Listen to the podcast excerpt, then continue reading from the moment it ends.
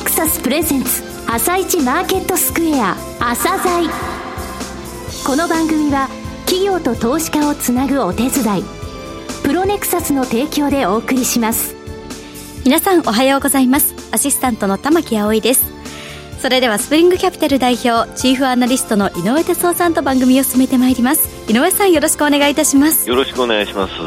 今日も楽しみな企業をゲストにお招きしています今日ご紹介する企業は証券コード 6670MCJ です。はい、MCJ さんですね。もう今年で上場15年になるんですね。あの、上場してね、翌年から M&A 戦略を進めて、きちんとあの、事業を拡大してきた会社さんなんですよ。はい、この会社の中期経営計画、私大好きでですね、えー、後ほど申し上げますが、はい、まず今までの歩み、それからこれからのことですね、えー、お聞きください。はい。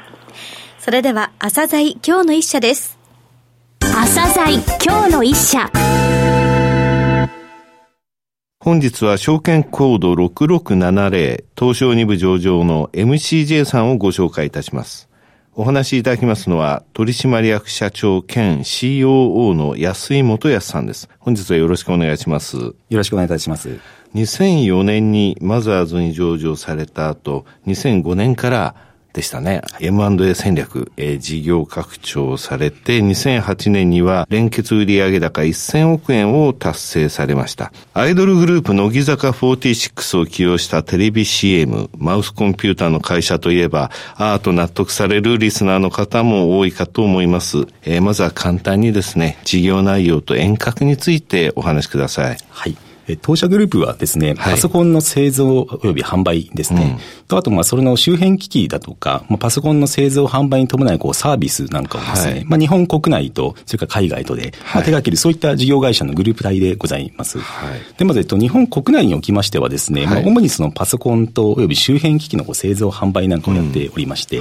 で、海外におきましては、主にこう、ヨーロッパでですね、あの、モニターの販売、こちらの製造はもちろんやってるわけではないんですが、モニターの販売ということで事業展開をさせていただいております。はい、えー、PC の関連事業国内のところ、はい、このマウスですね。ここのところからちょっともう少しお話しいただけますか？そうですね。もともとあの、今グループ会社って20社以上あるんですけれども、もともとあの、私たちあの、マウスコンピューターということで、やっぱ創業をしておりまして、はい、まあ、えっと、創業した当時というのは、あの、一番、あの、ものすごい NEC さん、富士通さんはじめですね、もう本当に大企業さんがパソコン事業を手掛けているという、まあ、時代でありましたので、ね。はい、まあ、何かしらこう、やっぱ差別化を図っていかなきゃいけないよねっていうところで、まあ、もちろんあの、EC でこう、販売をするっていうところもそうなんですが、やっぱその、大手さんが売っていないような、コンシューマー向けのハイスペックパソコンに特化した会社としてですね、はい、まあ、設立して事業展開をしてきたという経緯でございます、ね、はい。さて、ユニットコムさんっていうのはどういうことをやられてますか、こちらはですね、えっと、まあ、上場したのが2004年になるんですが、はい、まあ、えっと、それ以降ですね、実は私たちこう M&A を駆使して、ね。はい、あの、事業を拡大してきたわけなんですけども、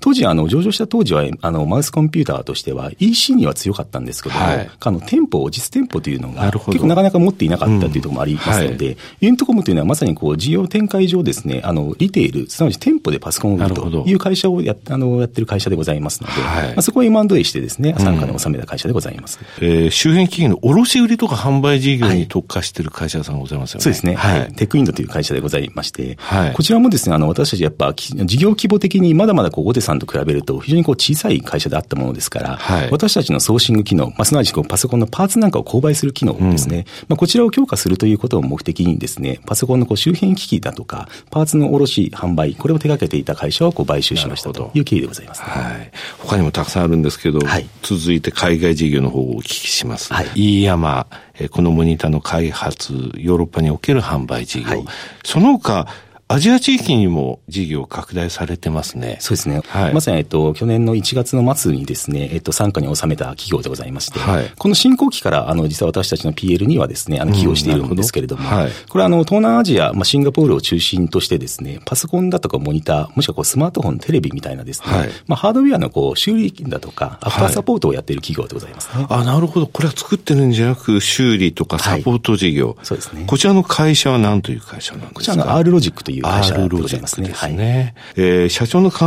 えるですね、御社の強みとい。うのはどういった部分だと思います、はい、そうですね。まあ大きく分けてしまいますと、まあ製品上でのこの差別化みたいなところとですね、はい、あとはその、まあその製品を販売するにあたってのビジネスモデルですね。うん、まあこちらに二つに分けられるんですけども、まずあのご存知の通りそのパソコン市場、まあもしくはモニターもそうなんですけれども、これはあの決して成長産業ではなくて、まあ、どちらかというとこう右肩下がりの産業であるというのが私たちの認識でございます。うんまあ、出荷台数とか生産台数、はい、特に国内の生産台数っていうと、そういうふうに聞こえてしまうわけですけどもね。はい、そうですね。はい、で、その中でやっぱ私たちがやってきたことというのが、うん、まあ、市場全体はこう縮んでいるかもしれないけれども、伸びる産業であったりだとか、うん、まあ、安定した需要が見込まれる部分というのはやっぱりありますので、まあ、そういったところにこう特化することによってですね、まずその製品そのものにおいて、まあ、競合さんとの差別化を図ろうよということをやってきております。なるほど。あの、先ほどハイスペックなコンピューター。はいと言われましたよね、具体的にはどういったものなんですか？事業規模的に大きいのは、そのオンラインでゲームをされる方たち向けの、えっと、特殊パソコンで、まあ、これゲーミングパソコンなんて呼ばれてますけども、うんはいね、まあ、そういったところであったりだとか、は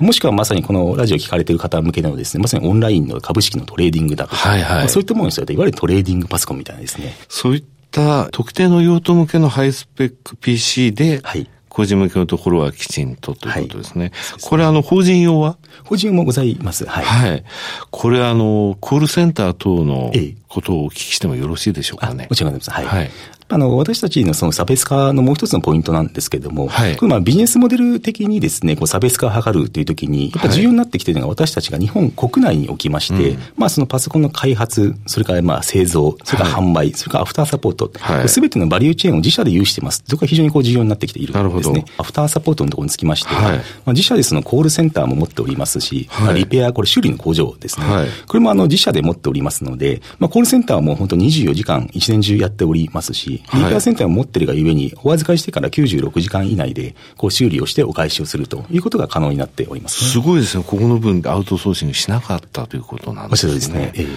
さて、グループ全体の先ほど言われました販売、セールスチャンネルと言われました、はい、その部分ってはどういうことなんですかね？そうですね。こちらはですね、えっと、まさに B2C、それから B2B もですね、こうすべて、あの、やはり有しておりまして、はい、まあ、えっと、もともとあの、マスコンピューターとしてその EC での販売、うん、まあ、これ自社での EC になりますけれども、はい、まあ、これが強みでありましたという話は申し上げたんですけれども、まあ、現在では自社の EC もありますし、まさにそのアマゾンさんみたいな、他社さんの EC にもお出しをしたりだとか、うん、まあ、自社のチャンネルですと自社の店舗もございますけれども、量販店さんにも卸したりだとか、うん、まあ、B2C という意味においてはほとんどチャンネルもカバーしておりますし、はい、B2B、あの、法人さん向けにつきましても、まあ、自社の直接の販売ですね。はい、それに加えまして、いわゆるそのディストリビューターさん経由の販売というのもありますので。IT 反社さんとかですね。えー、これあの、直営の店舗って何店舗ぐらい国内あるんですか、現在そうですね、ユニットコムで大体70店舗ぐらい持っておりますので。その他、はい、えー、大手の量販店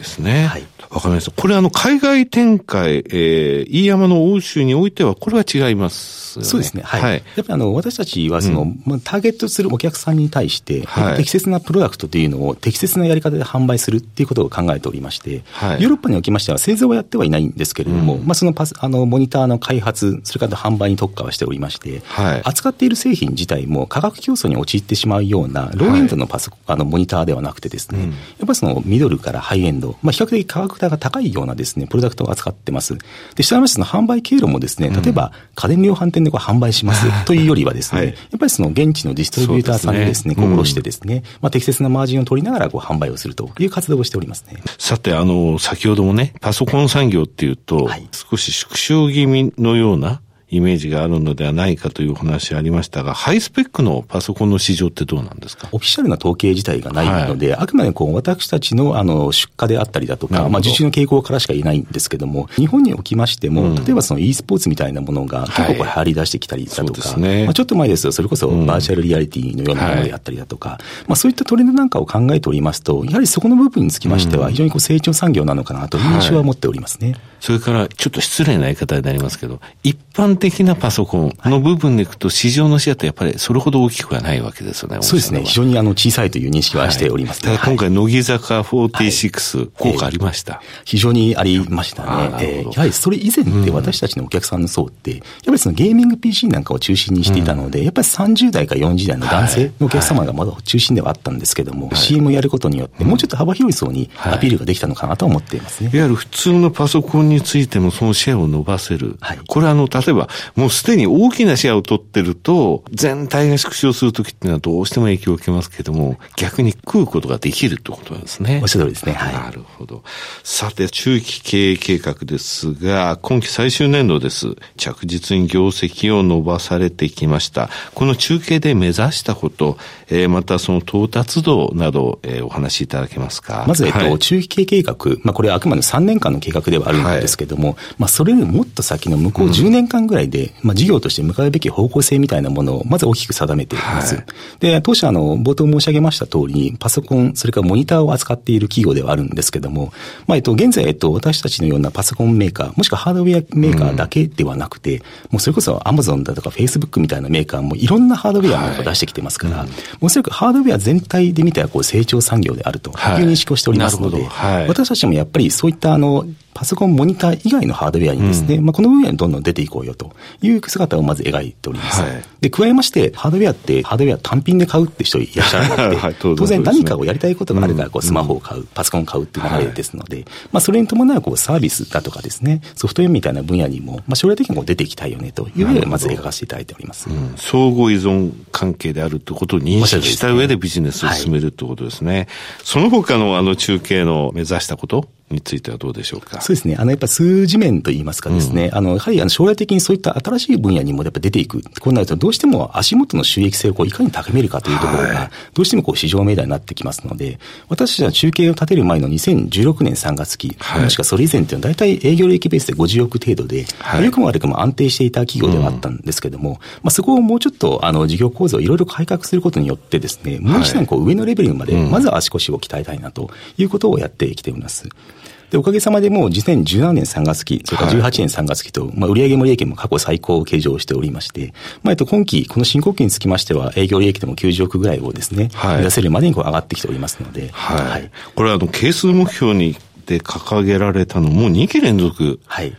クリアされてるんですね。営業利益率5%程度、ROE10% 以上、配当成功20%以上、そして ROIC、はい、ROIC、投下資本からどれぐらいの、えー、税引き営業利益を、えー、稼げてるかという、えー、そういう数字が10%以上ということです。同じくですね、あの、中期計画でですね、あの、はい、私たちがこう、重要視する指標として、はい、配当成功というところもですね、まあ、えっと、定めました2年前の時にはですね、うん、大体20%以上と、ね、はい、いう配当成功を出していたんですけども、まあ、えっと、過去2年間におきまして、それ1年間にそれぞれ5%ずつ上げまして、はい、まあ、前期の18年3月期の実績としましては、大体もう30%というところまで、ね。はい、上げてきております。あの、この進行期につきましても、まあ、同じく、あの、予想の配当金額で算出しますとですね、まあ30%というところで、まあ、見込んでいるわけなんでございますが、まあ、えっと、同じくですね、えっと、そういった配当成功を強化する、うん、まあ、これに加えましてですね、まあ、2017年3月期からもですね、はい、初めて、あの、株主優待ということを、はい、まあ、これはあの、100株以上なのか、1000株以上なのかに分けては、あの、いるんですけれども、はい、まあ、そういったことをですね、あの、実施をさせていただいております。はい。で、また、あの、中期計画ですね、あの、この進行期がまさに最終年度でございますので、でね、はい、まあ、えっと、今年の5月にですね、また新たな、こう、中期計画をですね、発表するということを予定しております。はい、楽しみです。最後になりましたが、リスナーに向けて一言お願いします。はい。えっ、ー、と、私たち MCJ はですね、あの、一般的にはこう伸びない、もしくは成熟している産業だって言われているパソコンやモニターというところで事業活動を展開しております。まあ、あと一方でですね、あの、そうは言っても伸びない市場の中でも稼げる企業っていくつもあるかと思うんですけども、はい、私たちもそういったあの企業を目指しております。決して派手な産業ではないんですけども、着実に売上と利益を伸ばせるようなですね、まあそういった企業になっていきたいと、これからもスピード感を忘れずですね、経営に邁進していきたいと思っております。安井さん、本日はどうもありがとうございました。ありがとうございました。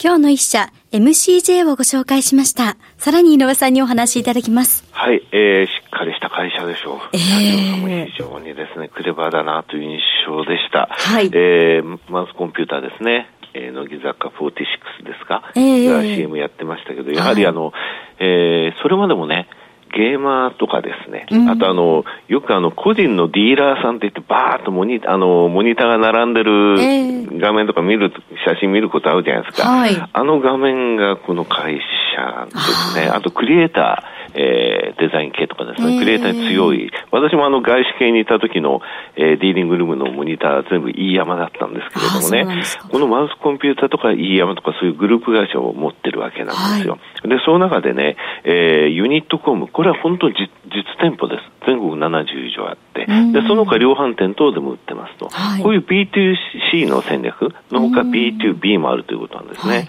だ面白いのは、飯山ヨーロッパでモニター売ってるというところと、あと、東南アジアについてはパソコンの修理等はね、やってる会社を作ってるってことなんですよ。はい、で、日本のパソコンについても、えきちんと24時間365日体制で自社のコールセンターを持ってて、国内で自社の修理拠点で直してるということなんですね。はい、非常に性能の高さ、あの、非常にコスト、パフォーマンスがいいぞっていうのが、この会社の PC でよく言われてます。あとね、やっぱり中継見てほしいんですよ。はい、あの、今、資本コストっていうのはね、ガバナンスコードの中でも求められてきてるんですが、えー、ロイック、ROIC ですけども、言ってますと、企業どれぐらいの資本を投下して、どれぐらいの利益を上げてるか、利益って税引き利益なんですがね、はい、それを出すことによって、それだったら、これぐらいの利益があるんだったら、これぐらいの利益率があるんだったら、というので次の M&A ができる。そういうことを考えてきちんとその M&A が魔尺に合ってるかっていうのを見ながら進めてきた。そういう会社さんなんですよ。はい、本当にあの今年の5月に出る新たな中継、これについても期待が高まりますね。うん、はい、はいそれでは一旦お知らせです。企業ディスクロージャー IR 実務支援の専門会社プロネクサス。上場企業のおよそ6割2200社をクライアントに持つ。これはアジア証券印刷の時代から信頼と実績を積み重ねてきたからこそ。さらにプロネクサスが目指すのは企業と投資家をつなぎ日本の株式市場を活性化させることです。プロネクサス私たちは個人投資家の皆さんを応援します井上哲夫今日のストラテジーそれでは井上さん、後半の解説もよろしくお願いいたします。はい、えっ、ー、と、昨日はですね、アメリカちょっと下げましたと。はい。えー、おとといにつきましては、キング牧師の生誕記念日でお休みだったんですが、はい、先週の金曜日時点でね、実は25日移動平均がダウが4.916%乖離してたんですよ。プラスのね。はい、これ実は、2011年10月28日の7.2%以来の高い水準。つまり7.2%とかその下の6%も5%もないんですよ。それぐらい4.92っていうパーセンテージは高いのね、えー、そこまで言ってたんで、さすがに昨日下げたという感じなんですよ。はい、まあ、アップルショックがあったけれども、それから5日間でその倍返しした感じだったんで、ちょっとテクニカル的には行き過ぎの感があったんですけどもね、はい、一つ覚えておいてほしいのはね、全米 PER っていう、私はよくいろんな資料等で使うんですけれども、はい、これ何かというと、アメリカの4000以上の企業から出してる PER なんですけどね、これ今16.98倍なんですが、昨年の年末、えー、随分とアメリカ株が落ちた時、えー、トランプ大統領が、えー、こいつも首、こいつも首みたいなことを言って、すごい、えー、あの、クリスマスプレゼントくれて大きく下げちゃったんだけどね。あの時に、どれぐらいまでいったかっていうと、15倍割れまでいったただそこでね、年金が、アメリカの年金ものすぐ買ってたのね、投資も。うんはい、で、大体16倍割れると買ってきて。ですので、今16.98倍ね。はい、次やっぱり、えー、こういう年金とか、えー、の出動を待つところっていうと、この水準。今年についてはここを見ながらまたお話していきますということですね。はい、わ、うん、かりました。井上さん、本日もありがとうございました。また来週もよろしくお願いいたします。この後は東京市場の寄り付きです。朝鮮この番組は企業と投資家をつなぐお手伝いプロネクサスの提供でお送りしました。